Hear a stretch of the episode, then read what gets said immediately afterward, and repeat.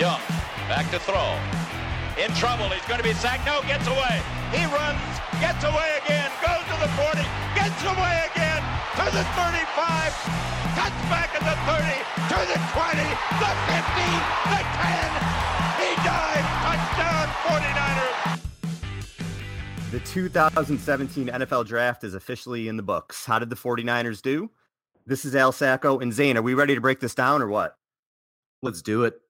Let's do it. Well, we're really excited because when there's a big moment for the 49ers, as a fan, as anyone who follows the team, who, who's the, who's the one guy you want to talk to? Who's the one guy would you want to call up and, and just get the inside scoop on all this stuff? And if you well, follow, you couldn't, you couldn't get that guy, but you got me instead. and you know that voice. If you follow the 49ers, our guest today needs no introduction. He's in his 23rd year of covering the team, now with NBC Bay Area, and he hosts the 49ers Insider podcast. He's also a member of the Pro Football Hall of Fame Selection Committee, which is uh, it's just impressive. Mr. Matt Maiocco. Matt, how are you? Al, I'm doing well. Zane, how are you guys doing? Doing good, Matt. Doing, doing Matt. great. Doing great.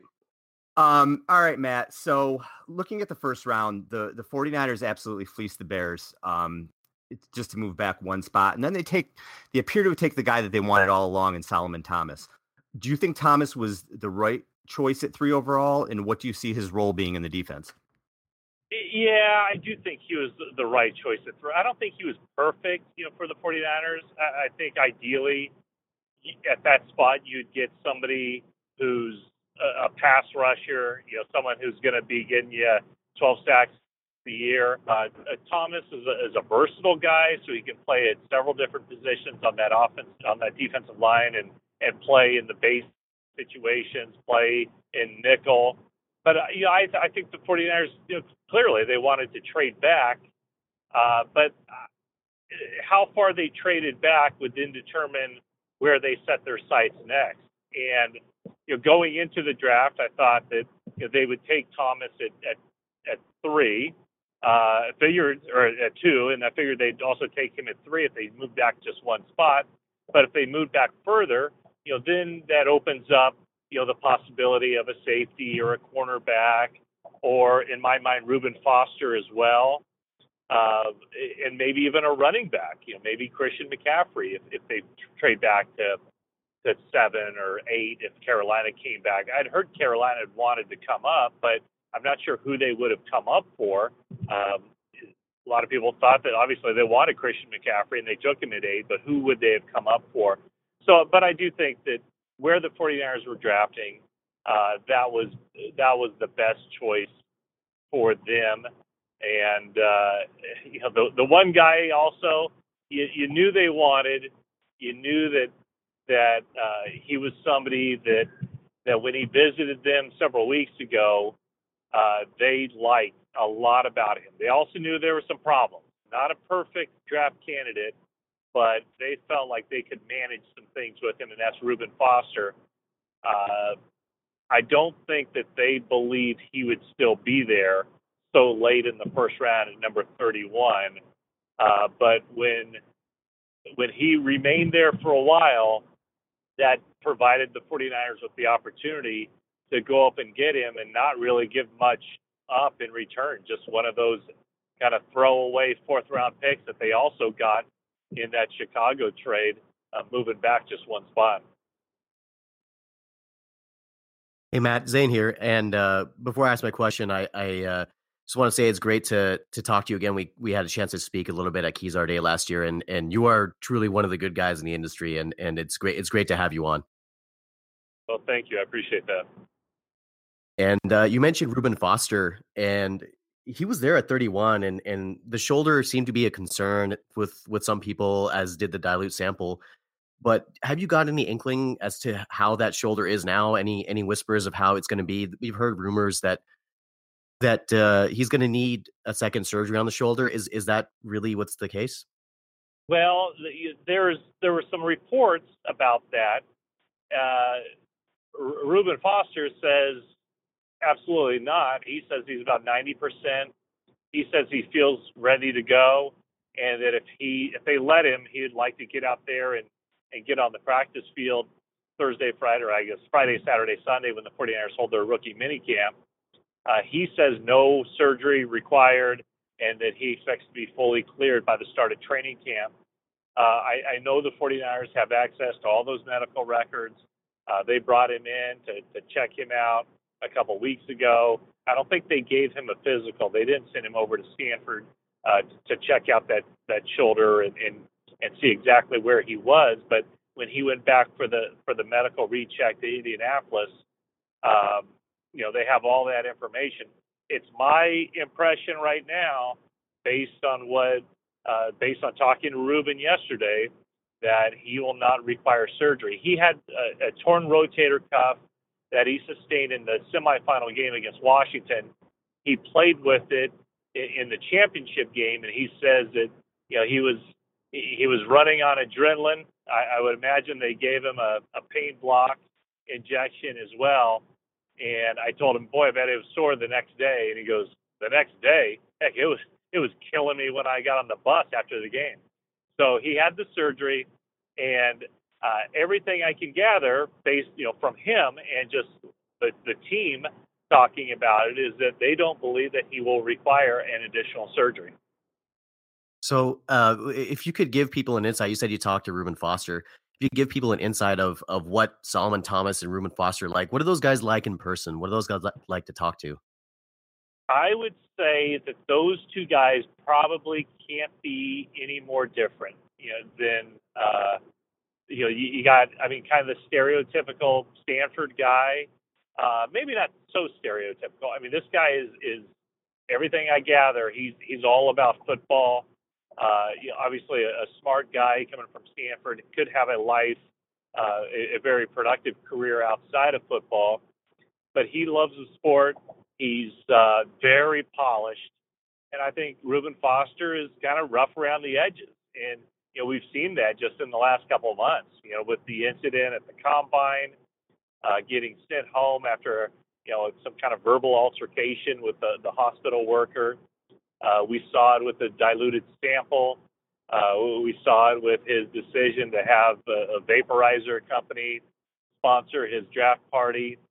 Um, you know, when you talk to him, uh, he he's he seems to have a very good temperament, uh, kind of a fun guy, somebody who appears to really enjoy life. I mean, I don't, I don't know if you had a chance to hear him talk about the story when he got the phone call from John Lynch while the uh, New Orleans Saints had called him to tell him that they're going to take him at number 32.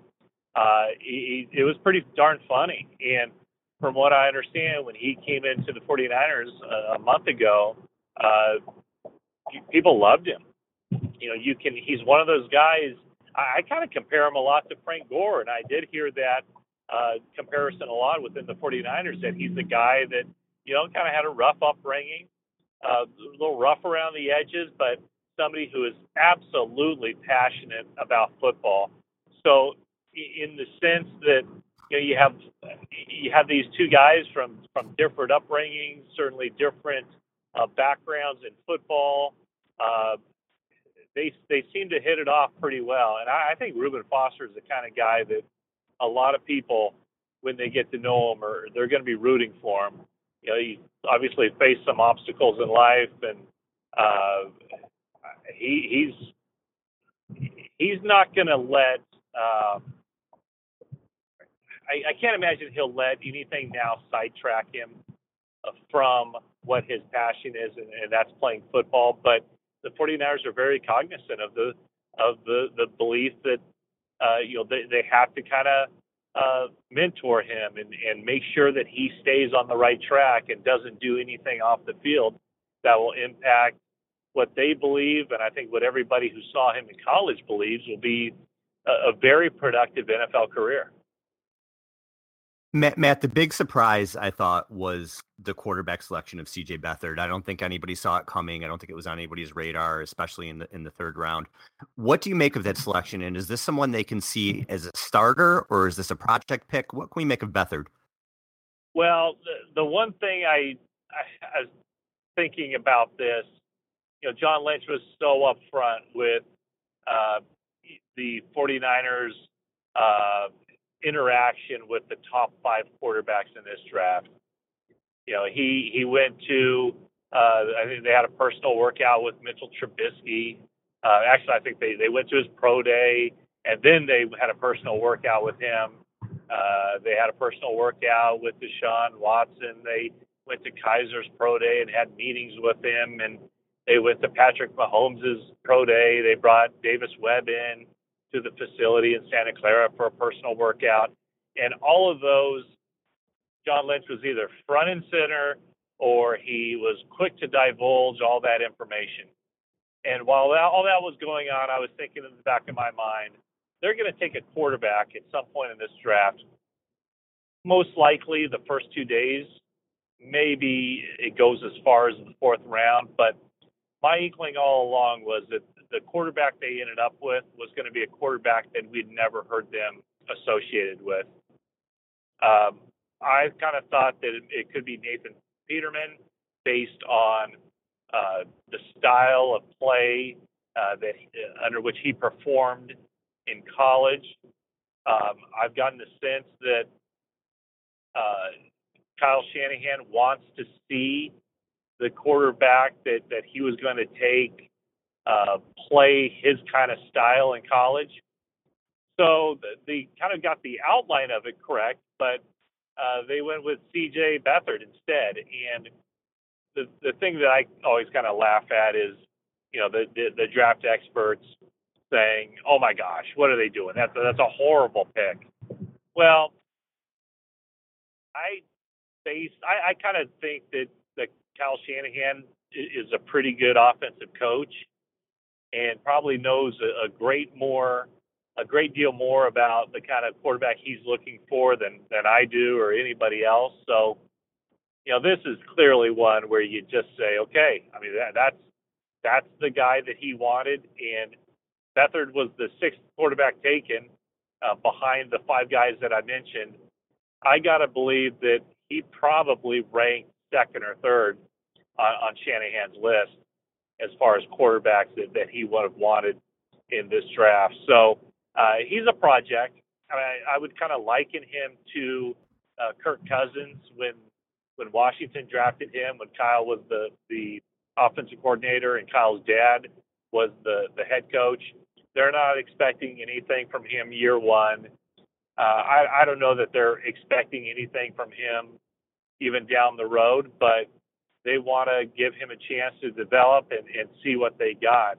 Um, my thought is that you know this year, in many ways, was all about setting things up, and will continue to be setting up things for next year. So, you know, they didn't pay the price to take a quarterback high in this draft. They didn't take, pay the price to, to sign a or trade for a quarterback such as Kirk Cousins.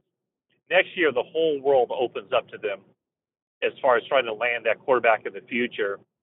Could be Cousins in a trade, could be draft pick. So that's where I see. I, I think that, that Beathard is going to be a project that they'll uh, look to develop and see where it goes.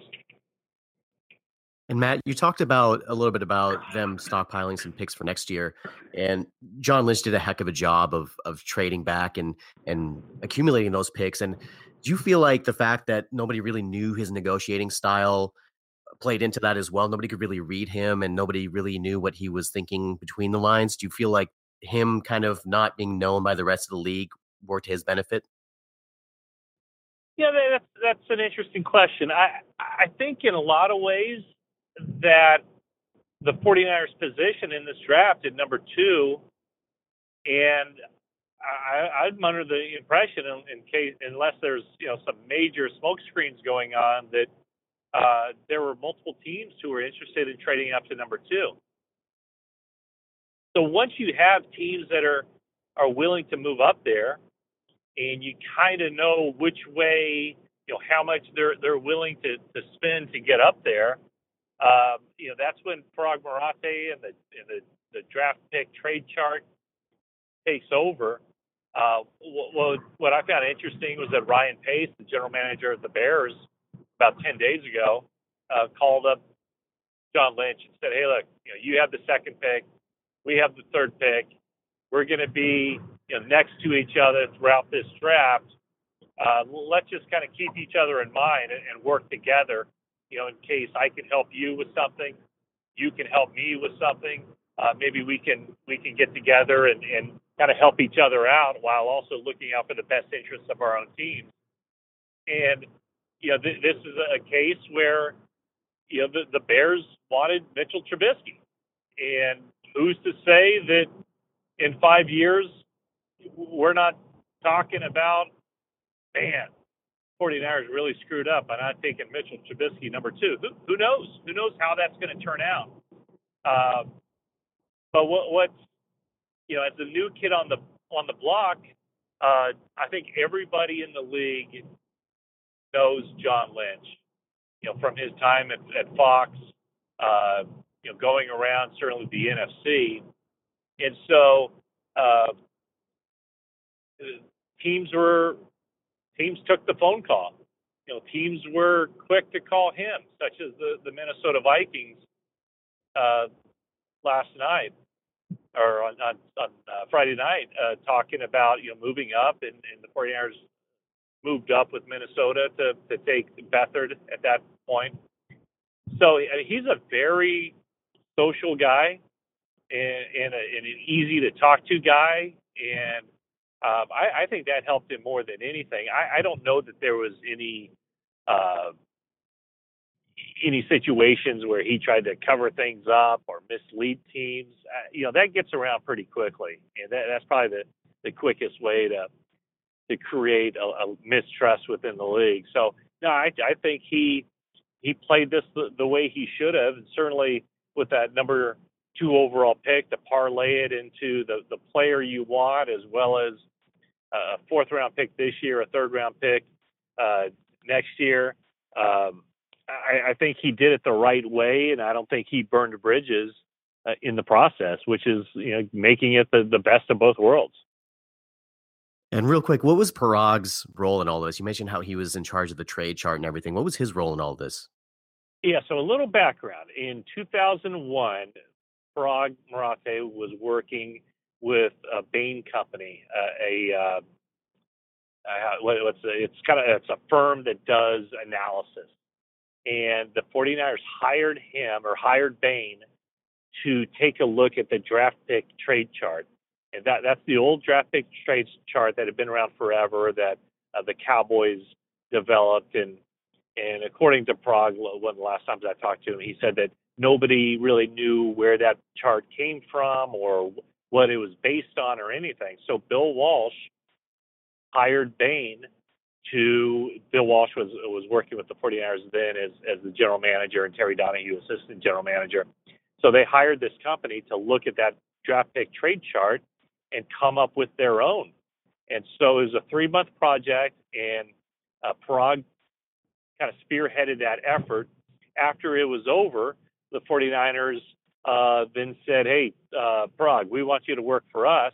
And so he left Bain and became uh, part of the 49ers organization, which you know he stayed with for uh, a decade and a half now, and and has moved up the the ladder. He's now uh, what is he? Executive vice president of chief strategy officer. I think that's his title. And so every year he kind of reworks that chart and had, you know, the 49ers have their own chart. And so when it comes time to talk about a trade, you know, he punches the numbers in there of of where the 49ers would be trading up to, what would be uh, the best compensation to give the other team, or uh, what the way it worked out this time was uh, where the 49ers were trading back to and what they should be asking uh, for compensation from the other teams. So uh, he was the one, uh, from what I understand, once John Lynch decided the best move was to trade back one spot, and Kyle Shanahan was was informing uh, Lynch that there's no way the Bears would be trading up from from three to two to get the defensive lineman the 49ers wanted. Uh, once the 49ers were pretty secure in that, then it was left up to Paraag Marathe to hammer out the details on what they'd get in return. All right, Matt, one last quick question. If you had to give a grade right now, could you give a grade to this draft? You know, I, that's something I really don't. I, I I've never really done that. I mean, here, here's my. I tweeted this early this morning that you know most people kind of feel like uh, if you've heard of the guy and you predicted the guy to go to that team in that spot, it's a great draft pick. And if you didn't think that the guy would go there, then it's a horrible draft pick. Um, I, I really like to let this thing play out because, uh, I mean, if I were to give you a, a grade on the first two picks, you know, I'd say outstanding because, you know, I expected uh, Thomas to go uh, two to the 49ers. He ended up going three to the 49ers. And I expected if the 49ers traded back to 12 uh, with uh, the Browns, uh, they would get Reuben Foster there and they'd be happy. And to get both of those guys, I mean, that's that's a win-win. That's a A plus plus in the words of Jim Harbaugh. And then, you know, the, the quarterback I expected to be, or I thought, you know, it, it pretty good chance it, that it'd be Nathan Peterman. But then when you hear uh, Kyle Shanahan talk about why they took him and, and what he saw, then you go, okay, well that that certainly makes a lot of sense. I, I think the 49ers draft in, in, all made a lot of sense. Um, the the, the Witherspoon, Witherspoon pick, Ahkello Witherspoon from from Colorado, I thought, you know, if the knock on him is that he doesn't like to tackle or he's not a very good tackler, uh, not a real physical guy, I thought, okay, well, you know, how does that fit really the 49ers defense? I would think that they would want the physical guy. So I'm a little bit, uh, I, I question that that move a lot. But then, you know, when John Lynch is the one pulling the trigger on that, uh, you have to think that a guy who was basically, you know, a box safety his entire career and and came oh so close to making the Hall of Fame this year, you think that he certainly knows what he wants. So I, I would say this. I mean, the 49ers put together their draft board based on their own feelings. You know, wasn't on Mel Kiper's board or Todd McShay's board or or Mike Mayock's board or my board or anybody else's board. And then they stuck to it and they got the, the 10 picks that they entered this draft with, uh, not necessarily in the order uh, that they they they were uh, scheduled to take those picks, and then they added a couple more picks for next year. So um, I, I would I would have to believe that they come out of this draft feeling pretty good about themselves. Now, you know, over the next three or four years, we'll see if uh, if their initial homework and, and building that draft board uh, is you know if they uh, if they made the the right choices in that way. But um, I would think that they, when you look at the roster, you can't help but think that they're a better team, a much better team, uh, depth wise, uh, and even at some starting positions uh, now than they were just three days ago. Good stuff, Matt. Thank you so much for the time today, and hopefully we'll talk to you soon. All right, Al. Zane, thanks for having me. You're the best, Thank Matt. You. Thanks. So great to have Matt on. Matt, Matt's the best. Not not only is he fantastic at his jobs, and you, you were saying he he's such a nice guy and he he really is. When the first time I met him, um, it was in the press box in, in Buffalo, and I saw him. He just he had his back turned to me, so he was he was walking the other way, and I like ran up to him, you know, like, "Hey, Matt." Turned around, he's got a plate of food. He was you know ready to go eat, and I'm like, "Oh, I, I know I, I don't want to bother this poor guy, you know." And I was like, "Hey, you know, I just wanted to introduce myself and say hi." Um, and he was great. He's like, oh yeah, you know, Al 49ers web zone. And, and he sat and, and we talked for like 10 minutes and it wasn't me asking, oh, hey, you know, what about, this? What about that? He was asking, where are you from? How long have you been doing this? You know, what are your plans? He was so great, so engaging. And he made it a point to really sit and talk to me for a while. And he really is, he's, he's the best at his job. He's so good. And he's, he's just as good of a person. Yeah, I agree. I, you know, he, when I said that he is one of the nice guys in the industry, I really didn't mean that because I met him at Kezar Day for the first time last year, and it was a similar situation where where we, we were just kind of waiting there. Me and you know our colleague Aaron Erickson from WebZone, we were we were there and just kind of in one of the end zones, and and Matt was standing there, and we kind of walked up to him and talked to him, and and and he was totally just asking about what where we're from, what we do, and it was just our first time covering a practice, and he told us a little bit about his family, and you know just just the nicest guy, and he's kind of like the holy grail for 49er insider information for me. I, I, don't really look to the national media at all because they don't they're not in touch. But you know, guys like Matt Maiocco and Matt Barrows, who we also had on, who's also a gentleman and, and, a, and a really great guy. these are the guys that that 49ers fans should really kind of tune into, besides us, obviously. Throw us right in there with them. Yep, there you of go. Of course. Of course. All right, let's break down um, a little bit about these picks because I know we've both been going like crazy on this draft for a while, and um, we've been tweeting like crazy and breaking this down. We had our mock draft, which we kind of did kind of decent on. Um, I guess um, thought I saw the Niners sign that t- the tight end there from Louisville that I had, had in my mock draft. So I think you and I did okay. We we we were kind of on the right track. Um, but let's talk first. Neither one of us were really big on the Solomon Thomas pick. Well, the rumors of him going to the Niners, and then it happened, and I, have come around to it, and, and I know you felt strongly. And I want to see if you've come around at all on Thomas. How you feeling about him? You know, I've I've kind of also come around on him too because I realize that he's not. He's just going to be a piece of the puzzle, right? He's going to be a guy that's going to be lining up next to DeForest Buckner, Arik Armstead, and he will be depending on what what down and distance it is, and he's going to be another cog in the wheel. And when you put him next to a, and I think Buckner is great, when you put him next to a great defensive lineman, it will elevate his own game. So it's almost like in the 90s when the 49ers had Dana Stubblefield and Bryant Young, but when Dana Stubblefield left to go to Washington, he was really nothing. So it's that sort of situation where I'm hoping that he's talented enough where his game will elevate as well. He's not going to be a 10 sack guy. I don't think that that's the role that they want from him. They want him to be a versatile defensive lineman that can play any D line spot depending on the down and distance and and create havoc. And it's not really like the Armstead pick because the Armstead pick was nobody was really thinking about Arik Armstead as one of the top five players in the draft. A lot of people were thinking about Solomon was were thinking about Solomon Thomas as one of the top five players in the draft. So just based off of that, I think I'm I'm okay with it, and I'm I'm frankly I'm really excited. It's time to move past what what I've said, and obviously I, I was wrong with that, and and uh, and I admit that. But I think that Solomon Thomas is is going to be a really great addition to the 49ers, and I've truly come around to it. I think I'm right there too. He's a good player. He, he's versatile. He's going to play that Michael Bennett role. We don't know what Arik Armstead is yet it was a good he's he's a good football player. I'm fine with it. And it, what even makes me more fine with it is the fact that they got Reuben Foster at 31, which to me was I mean, like we said, he was the second overall pick for us. That's the guy that we wanted it too. For so them to come back up and get him at 31 was great. Foster's a guy who who is he, he's like a missile. He just I don't think he's going to be as good as Patrick Willis, but he reminds me of Patrick Willis with that sideline to sideline and he's just all over the field. And if that shoulder, as long as that shoulder is not an issue, I think there's enough around him to keep him in check with Bowman, um, with DeMeco Ryans, linebackers coach. There's a lot of things there that are going to keep him in check. They have a good foundation now in San Francisco.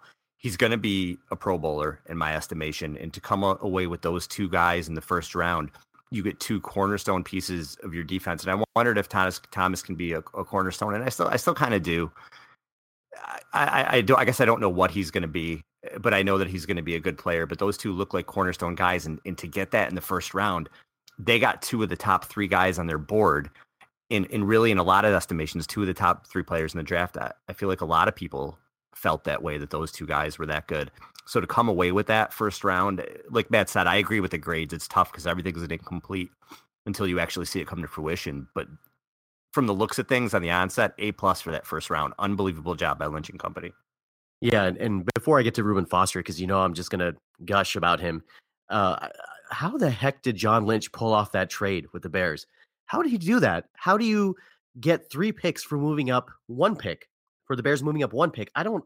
I, I mean, I can't even fathom doing that. As uh, if the 49ers were to do that, I don't know how I would feel about that. You know, they essentially turned the fourth round pick that they got from the Bears into Reuben Foster, mm-hmm. which is mm-hmm. unbelievable, mm-hmm. which is amazing. I can't believe he pulled that off. It's a Godfather move. It really is. I don't know how he did it. I don't know. You know, if he brought some people with him, I I, I don't I don't know how he did it.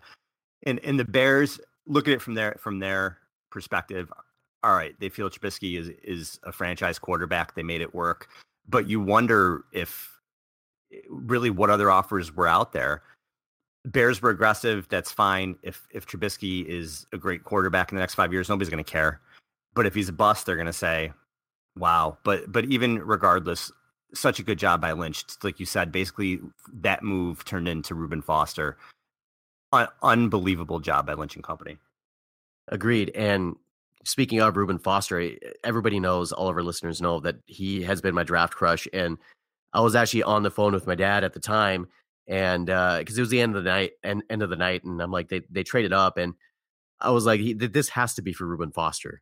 And I was on the phone with him, and I just started like out of excitement that we that the 49ers got him, and and he's like you said, and Matt Matt Maiocco also mentioned that Reuben Foster is just like a heat seeking missile and the guy flies around to the ball. And while he's not as transcendent of a linebacker coming out of college as Willis was, it's it kind of goes back to my earlier point where it's about who you surround him with.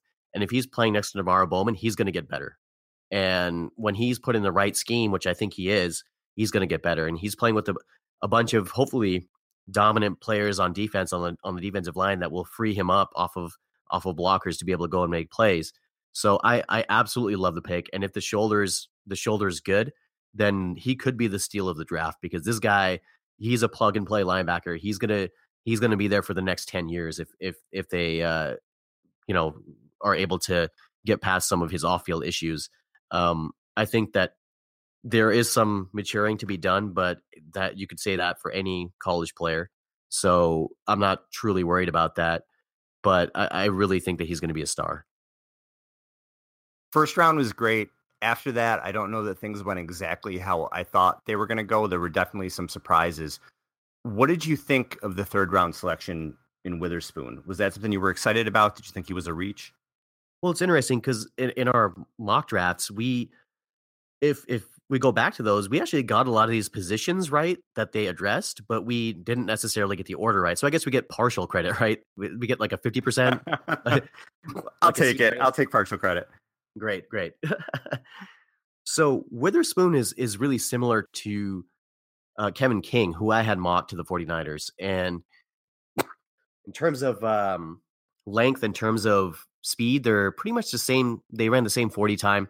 They're both six three, And uh, Witherspoon, he has a little bit, he's less pro ready than King is. But I feel like now if you if you kind of bring him along slowly, like Dontae Johnson has started before, so we may not be asking Witherspoon to uh, to contribute right away, but I, I really like the pick and and I see the fit. He's going to kind of play that Richard Sherman role in Seattle's defense. I'm not saying he's going to be Sherman, but he's he may play that role uh, in terms of where the where they line him up schematically. So I, I really like the pick. Yeah, Richard, that's an interesting comparison. Witherspoon, he's he's a big guy. He's fast. He had 13 pass breakups, pass breakups in 2016, um, which was tied for the most in the country. And he allowed just a 31.8% uh, catch rate. Those stats are according to Pro Football Focus. So I think that he's going to be a guy that comes in. He, he's going to be a project. It may take a couple of years, but he, he looks like he's going to be a good fit in that system again. And it, it's tough with a lot of these mid round guys because I didn't know who this guy was two weeks ago. You know, I'm like I said in our, our draft special, I'm not Mel Kiper. I'm not studying guys who were the 150 ranked player, that sort of thing. So it's almost as these picks happen, you got to study up on them and then see how they're going to fit in to the team. And I see him as a cornerback who who fits in the system, and in a couple years down the road, he he could really make an impact. And, and I think that he could ultimately be a starter. Yeah, there's some issues about his his tackling, but if he's out there and has good coverage skills, he's a guy that you could be excited about. Now, the big pick of this draft, or, or the one that at least turned the most heads, was the team trading up for CJ Beathard. And this wasn't a quarterback that anyone had on their radars, especially in the third round. But Matt brought up a good point where he said that when and all the times that he talked to Shanahan, they brought up this quarterback, they brought up that quarterback, and and all the time he thought that you know they're going to pick someone that we have no idea who they are, and they and they did that. They did that. So what what do you see out of Beathard? What do, what do you see coming from him? It's a it's a really interesting pick, given that Nathan Peterman was still on the board and Brad Kaaya, who went in the in the at the end of the draft, which is a huge shock to me, was still on the board. But a little background on CJ Beathard. He's he's the grandson of Bobby Beathard, who was the old um, the old Redskins general manager in the 80s. So he was kind of the architect of those Joe Gibbs Super Bowl teams. And he was uh, in the 90s and early 2000s, he was the architect of those San Diego Chargers teams, including the one that the 49ers beat in the Super Bowl in January of 95. So he's got that football background. He he's lived it. He's aware of it. Uh, he had a better 2015 than a 2016. So I think that he may kind of needs need a little bit of work uh, to get back to his 2015 level, but he's a pocket quarterback. Excuse me, a little bit under the weather still, so I'm I'm playing hurt. So um, Dane's playing hurt. I'm, I'm, playing. you're doing hurt, so. you're doing great, man. I know you're struggling, and you're you're doing great, buddy. Yeah, I'm I'm, I'm trying my best. So um, you're an inspiration so yeah, he, to the to the listeners, Zane. You're absolutely. sick. You're on here. You're, you're still on your game. You're doing great. You're doing great. Absolutely. Um, so he is he is kind of a football lifer, and and and he's a pocket quarterback, and he, and Kyle Shanahan said that he's fearless with the ball, and and if you go back to what Kyle Shanahan was talking about before the draft and what he looks for, he said he wanted a pure pocket passer that's fearless with the ball, and in his most recent press conference, he mentioned that it's not necessarily all on the quarterback if it's an incomplete pass or an interception or the play just doesn't work out. You have to look at the the play as a whole. So if the quarterback is putting the ball where it needs to be and the receiver's not there, that's a that's a totally different sort of scenario, but it goes against the quarterback's completion percentage. It lowers the completion percentage. So it seems like there are a lot of those issues with Iowa's team, and, and they're pretty well known that they didn't have a very good team this year. So the, the, the pick probably, in my opinion, could have been made a round later or even a round or two later. But if that was their guy and that's the guy that they honed in on before the draft and and he was on their board, I'm I'm fine with that. We're talking about a guy in Kyle Shanahan who's made a lot of good quarterbacks into good quarterbacks in this league. So I, am okay with it. I've been saying for forever since the day they hi- they hired Shanahan, whoever he decides that he wants to be his quarterback, I'm all for it. How can anybody argue with him at this point? How can anybody say, "Oh, you know, it's a bad pick. They reached for him. This guy's going to be a bust." Shanahan knows quarterbacks as good as anyone, absolutely as good as anyone. So if he looks at this guy and he sees the tape how, how can you argue with it? And Beathard's stats don't jump out at you. He had 17 touchdown passes the past two seasons, so he didn't have prolific years. But I kind of went to school on him today and wanted to find things out about him. And it looks like he's definitely a pro style QB, and he processes information quickly. He anticipates throws and he throws receivers open. Everything you would want in a quarterback. So when you see these traits in a guy who plays like that, and you you, you see a guy like Shanahan who could mold a quarterback who's not to say that in, in two or three years this guy can come in and be a starter? I, I think that he can be. Now, I, I still believe that Kirk Cousins is the end game, and maybe I'm living in a fantasy world. I just see him ending up with the 49ers next year. So this all could be a moot point, but we don't know what's going to happen in a year. And Beathard can be a guy that can develop if if you go with Hoyer for a couple years. But the other thing about the quarterback position is the Niners have stockpiled all these picks and next year is a big year for for quarterbacks coming in the draft. So if they need to maneuver around, they have picks to do that. If there is somebody at the top of the draft that they're like, this guy's a franchise quarterback, they have a lot of picks and they have a lot of room in the cap next year too. So they can still continue to build their team and identify that quarterback, whether it's Hoyer for another year, whether they think Beathard can be the guy. Or if they're going to go out and make a big move, and they're going to be able to do that, and, and that's an exciting thing, and, and it's a smart thing. Now, the next yeah, it's interesting. Picks... Just to just to oh, make no, a, a quick point. Yeah, make a quick point about uh, another point about CJ Beathard and his position on the roster. It's isn't it interesting to you that they drafted a guy who a wouldn't be able to start this year, so they could have got DeShone Kizer easily, but they but they passed on that opportunity. They didn't want a guy who could start this year. Number one, and number two, they didn't want a guy that would threaten Brian Hoyer, and that kind of goes to your point where the end game is is not about finding your franchise quarterback this year. The end game is really about next year, and it's going to be either Kirk Cousins or, like you said, one of those draft picks. Uh, you know, Darnold or Rosen coming out of, uh, you know, Darnold's out of USC and and Rosen out of out of UCLA. So I think really, like you said, the end game is going to be next year with regard to quarterback. Definitely, definitely. In the next three picks, is as they continue to build offense for the future kind of all grouped together with me, and, and, and they were guys. Eh, running back Joe Williams, I was familiar with, but the tight end and the wide receiver that they took in the fifth round, I wasn't. George Kittle, the tight end out of Iowa, and Trent Taylor, the receiver out of Louisiana Tech. So again, I don't care what anybody says. Nobody knows about these middle round guys. Nobody's out there watching, you know, Texas Tech tape or or whatever, Louisiana Tech tape. I'm sorry to to know about Trent Taylor. You know, as far as casual football fans or, or casual writers, obviously the guys who study the draft do But so these are guys you got to go to school on and, and, again, see how they fit into the system of, the, of your team. And looking at these guys, one, Joe Williams. Know, Williams had some issues, and I, I know he's got kind of a cool story. But if you look at him, he played nine games last year and he had 210 carries, 1,407 yards, and 10 touchdowns, which is carrying the load. Now, he's not, or at least doesn't seem to be in terms of statistics, a great pass catcher. He only had 20 catches in the last two years, so I was a little worried about that.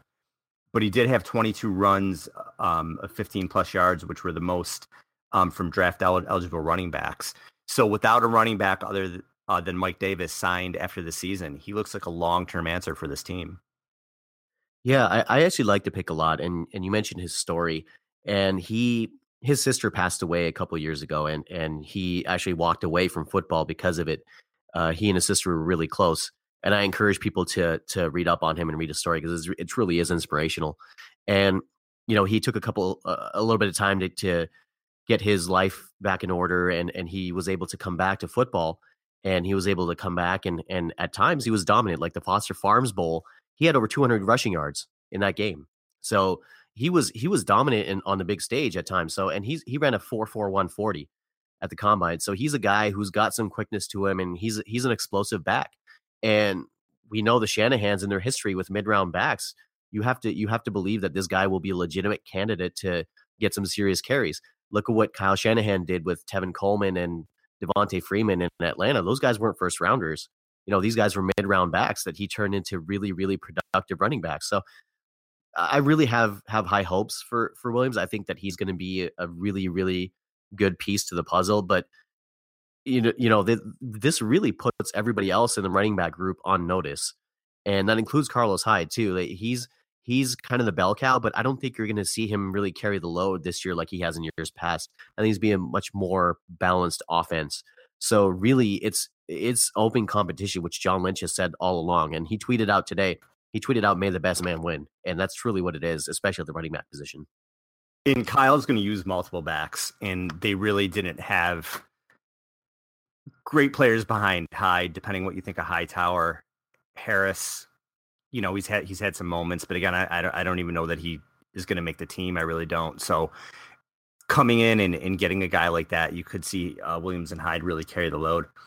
Now, George Kittle, I, I, thought this team needed a tight end, and, and with the rumors of them wanting to trade Vance McDonald this weekend, and I guess theoretically that could still happen, it looks like they're looking to go in a different direction at the position. And Kittle was interesting. He he's was the second highest run blocking tight end. Um, he had the second highest grade according to uh, Pro Football Focus um, for run blocking for tight ends, and he only allowed one QB pressure in the last two seasons. So the the guy can block he's a terrific blocker and he's very versatile. Um, I saw him compared to um, Cooley, who used to play uh, for the Washington Redskins, where he can be an H back. He can kind of line up all over the place. Now, he didn't have great stats in college throughout his collegiate career. He had 48 catches, 737 yards. He did score 10 touchdowns, but not prolific numbers. But what you're seeing with him is is that versatility that that Kyle Shanahan likes and he he's going to be, I, I, think, a very solid second tight end. I really think he can make an impact. Now, I do believe the 49ers still need that first tight end. Eh, they they need a, a legitimate starter. I'm not sold so much on McDonald, although he's had some moments. But Kittle is going to be a good piece to the offense, and I think he's going to make the team and and and be a piece of the team. Yeah, I really I, I like that pick because he kind of reminds me of that Delanie Walker sort of mold. He's not as fast as Delanie Walker was, but you know, this guy ran a 4.52 at the 40 at the combine, and that's pretty quick for a tight end. So he's got a lot of versatility. He's not like a big lumbering guy. He's an athletic tight end. He's a red zone threat. And uh, again, when you're when you're in a really good offense, you don't need to be a blue chip player coming in to be successful in an offense. It's that scheme and that offense that makes you a blue chip player. So I think that they're hoping for that same sort of uh, effect with Kittle where he has a lot of these sort of physical attributes that they can capitalize on, create mismatches. And I think that when you don't have a lot of blue chip talent on your team already, you kind of have to outsmart the opponent and and schematically uh, create mismatches that that you can exploit. And a guy like Kittle, you'll be able to do that with him. You know, he's got some good size on him too, and uh, I, I like the pick. I understand it, and and I think that it's a good pick. I had a tight end going in my mock draft. It was later on, but it, you know, I, I still understood the need and the pick. And Al, I just want to point out that the 49ers traded the number 67 pick to the Saints for next year's their next year's second round pick, which is another great phenomenal move by John Lynch. They had back to back picks in the third round. Mm, They mhm. traded the second of those picks to the Saints. And now that enabled them to have, we talked about it earlier, five picks in the first three rounds next year. John Lynch was making moves. Bill Walsh would have been proud from the things that he did. One of the picks, or the the last pick of that offense that I wanted to go, and again, another guy I didn't know anything about was this Trent Ta- Trent uh, Taylor. And John Lynch said he thought, or I'm sorry, Kyle Shanahan said he thought he was um, one of the best slot receivers, or he might even said the best slot receiver in the draft. He's a small guy, and Shanahan likes those small receivers. Niners do need a bigger receiver at some point. They need that big guy on the outside, and I think that's something they'll address next year. But Ta- Taylor's really interesting to me. He returns punts, and, and he can be that guy on the Niners this year. He averaged 10.2 yards on 17 punt returns last year. His stats as a receiver were kind of unbelievable when you look at him. QB's had 158 rating when targeting him, and he only dropped four of 142 catchable passes, which is insane. And he caught 136 balls for 1,803 yards and 12 touchdowns in, in 16, 99 catches for 1282 and 9 and 15. He's he was a, a, a big time producer and he was prolific. And, and when you get, we have a head coach now that when you get players like this, he's going to get the best out of them. He's going to put them in situations to play their roles. And he's an exciting pick. I think it spells the end of Bruce Ellington. I don't think Ellington's going to be on the team. And the receiver position is going to be interesting to me because the, the Niners have these holdovers the Aaron Burbridge, the DeAndre Smelters, um, Eric Rogers, Bruce Ellington. You look at their roster, Pierre Garcon isn't going anywhere. Goodwin isn't going anywhere. Uh, Robinson isn't going anywhere. Kerley isn't going anywhere. So that's four receivers you're starting out with right away. So only another one or two are going to make the team, and you'd have to think Taylor has the inside track on that. We may see, other than Kerley, an all new receiving corpse next year. Yeah, I, I actually really, really like this pick. And for those who haven't seen Trent Taylor play, I highly encourage you to watch highlights of him. And this guy was just tearing it up. He actually led the nation in receiving last year. Well, this past year. Oh, and you put the stats out there, which is kind of hard to believe because uh, he comes from a he, Louisiana Tech is not like a uh, receiving sort of power wide receiver powerhouse school, but you know this guy, I- I'll call him the slot machine because that's where he does that's where he does the majority of his work out of. This guy is Wes Welker uh, or Julian Edelman reincarnated pretty much. And he's going to probably probably play that same sort of role with the 49ers. It would be a slot receiver, operate in space, uh, in short spaces, and kind of be a safety net for the quarterback, Brian Hoyer, whoever it may be going forward. And I, I really like the pick because he's versatile. And that's kind of the theme of the team right now is it's, it's a, it's competition, is B, it's versatility. He can return punts, like you said. So you really don't need to rely on other guys to, you don't really need to specifically get a kick return or punt return guy. You get a guy who can play another position, like legitimately play in another position. And you mentioned that Bruce Ellington, that yeah, it's probably probably the end of him. He had another injury in minicamp and he wasn't able to participate. So I, I feel like really it's going to be a totally new receiving core. It's going to be a lot of guys that we haven't seen before uh, as 49ers fans, aside from Kerley and maybe Garcon. But I think that in this offense, Kyle Shanahan knows what he wanted, and this was one of those picks where it fits it fits the scheme perfectly. All right, out of the final three picks, sixth and seventh rounders, a lot of these guys obviously they have a hard time making teams, unless you're Tom Brady and you become one of the best quarterbacks ever. But usually these guys have hard times making teams. So out of the final three picks, DJ Jones, defensive, tackle out of Mississippi, Pita, I don't even know how you say this guy's last name, Tiamu Pinu. I don't know. Is that close enough? Um, that, that was that was close. I, is that close? I was you know I was waiting. I, I, was wanting to see. Yeah, I was wanting to see you squirm a little bit with that name. How do you say it? It's uh Tomo Penu. Did you like write that out like phonetically? I, I phonetically, I'm like looking at it. I'm like phonetically trying to trying to Figure get it through it. Better, yeah. I don't know. yeah, I probably should have looked that up before we started. But anyway, yeah, he he- he's we a can, we can call him. P- we can Pita call him Pita T. Yeah, Peter T. Yeah. That's what we're gonna call him. Um, he looks like he's gonna be a candidate for the Leo, and then Adrian Colbert, defensive back out of Miami. Do any of those three stick out to you? It's it's interesting. All three of them actually do, and I think all three of them will actually make the team. Really? And I'll tell you why. Yeah, I'll tell you why. So DJ Jones, is an interesting guy. He he came from Ole Miss. He's not he's not like a a, a pass rushing sort of D tackle. He's he's a block eating D tackle. He's 6'1", 319, and he's going to be that D tackle depth behind Dial and uh, and Mitchell. And his job is basically going to be to eat up blocks to free up our linebackers and the other defensive ends. And if you look at, I keep going back to the Seattle defense is being patterned after. If you go back to Seattle's defense, their defensive tackles don't pick up sacks. They don't pick up a lot of sacks. If you look at their statistics, they don't they're not huge sack guys. What they do is they eat up blocks to free up Michael Bennett and Cliff Avril and anybody else who they choose to blitz, and those guys kind of do the cleanup work. So that's that's kind of the role that he's going to play. He's he's going to be a guy that eats up blocks, eats up space to free up linebackers and the defensive ends. So I, I like that pick a lot. I think that he's gonna he's gonna make the team. Interesting, very interesting. Yeah, I liked from what I read about uh, our buddy Pita. He said he had 52 QB pressures in last 382 pass rush snaps. Um, and like you said about Jones, um, he had 18 run stops in 2015 and, and 13 and 16. Now, as, as far as the corner that they took Colbert, um, from what they said, they're going to try him at corner. I guess he can play safety too. So again, there's that word again, the, versatile. So we'll see what happens with those guys. Excuse me overall, I, I, was really happy with what they did in this draft. Not only the players they took, the trades that they made. Again, I, I think grades are tough too, just because everything's an incomplete until you see these guys on the field. If I had to give them a grade, considering everything, I, I would probably give them an A. I think eh, based on their first round alone.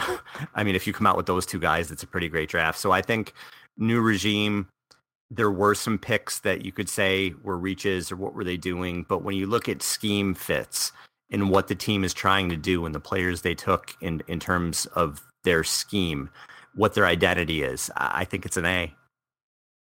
Yeah, I, I, I really like, and before I give my grade, the you know the last two guys they picked, these both of these guys, I, I want to do them uh, justice as well, and, and and kind of address them too. So Pita T, he had nine sacks in college uh, in the last year.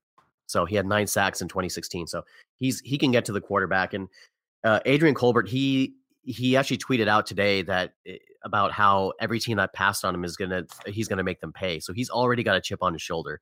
So they've drafted a bunch of guys that, and he he will definitely uh, have a chance to make it on special teams. And when you have guys that you draft that can make it on special teams as opposed to signing uh, to go to go go play special teams, it's it helps your cap because obviously we know that the veteran minimum is more than the rookie minimum. So in that sense, it's it's a really smart move. But getting to the grades, it's it was a really really interesting draft. Not just because it was John Lynch's first draft, but because of the way things played out. Reuben Foster kind of fell into their laps, almost really fell into the laps. They had to jump New Orleans to get him, but they really only had to give up a, an extra fourth round pick to get Reuben Foster, which is which is phenomenal. And just like you said, because of that, it's an A.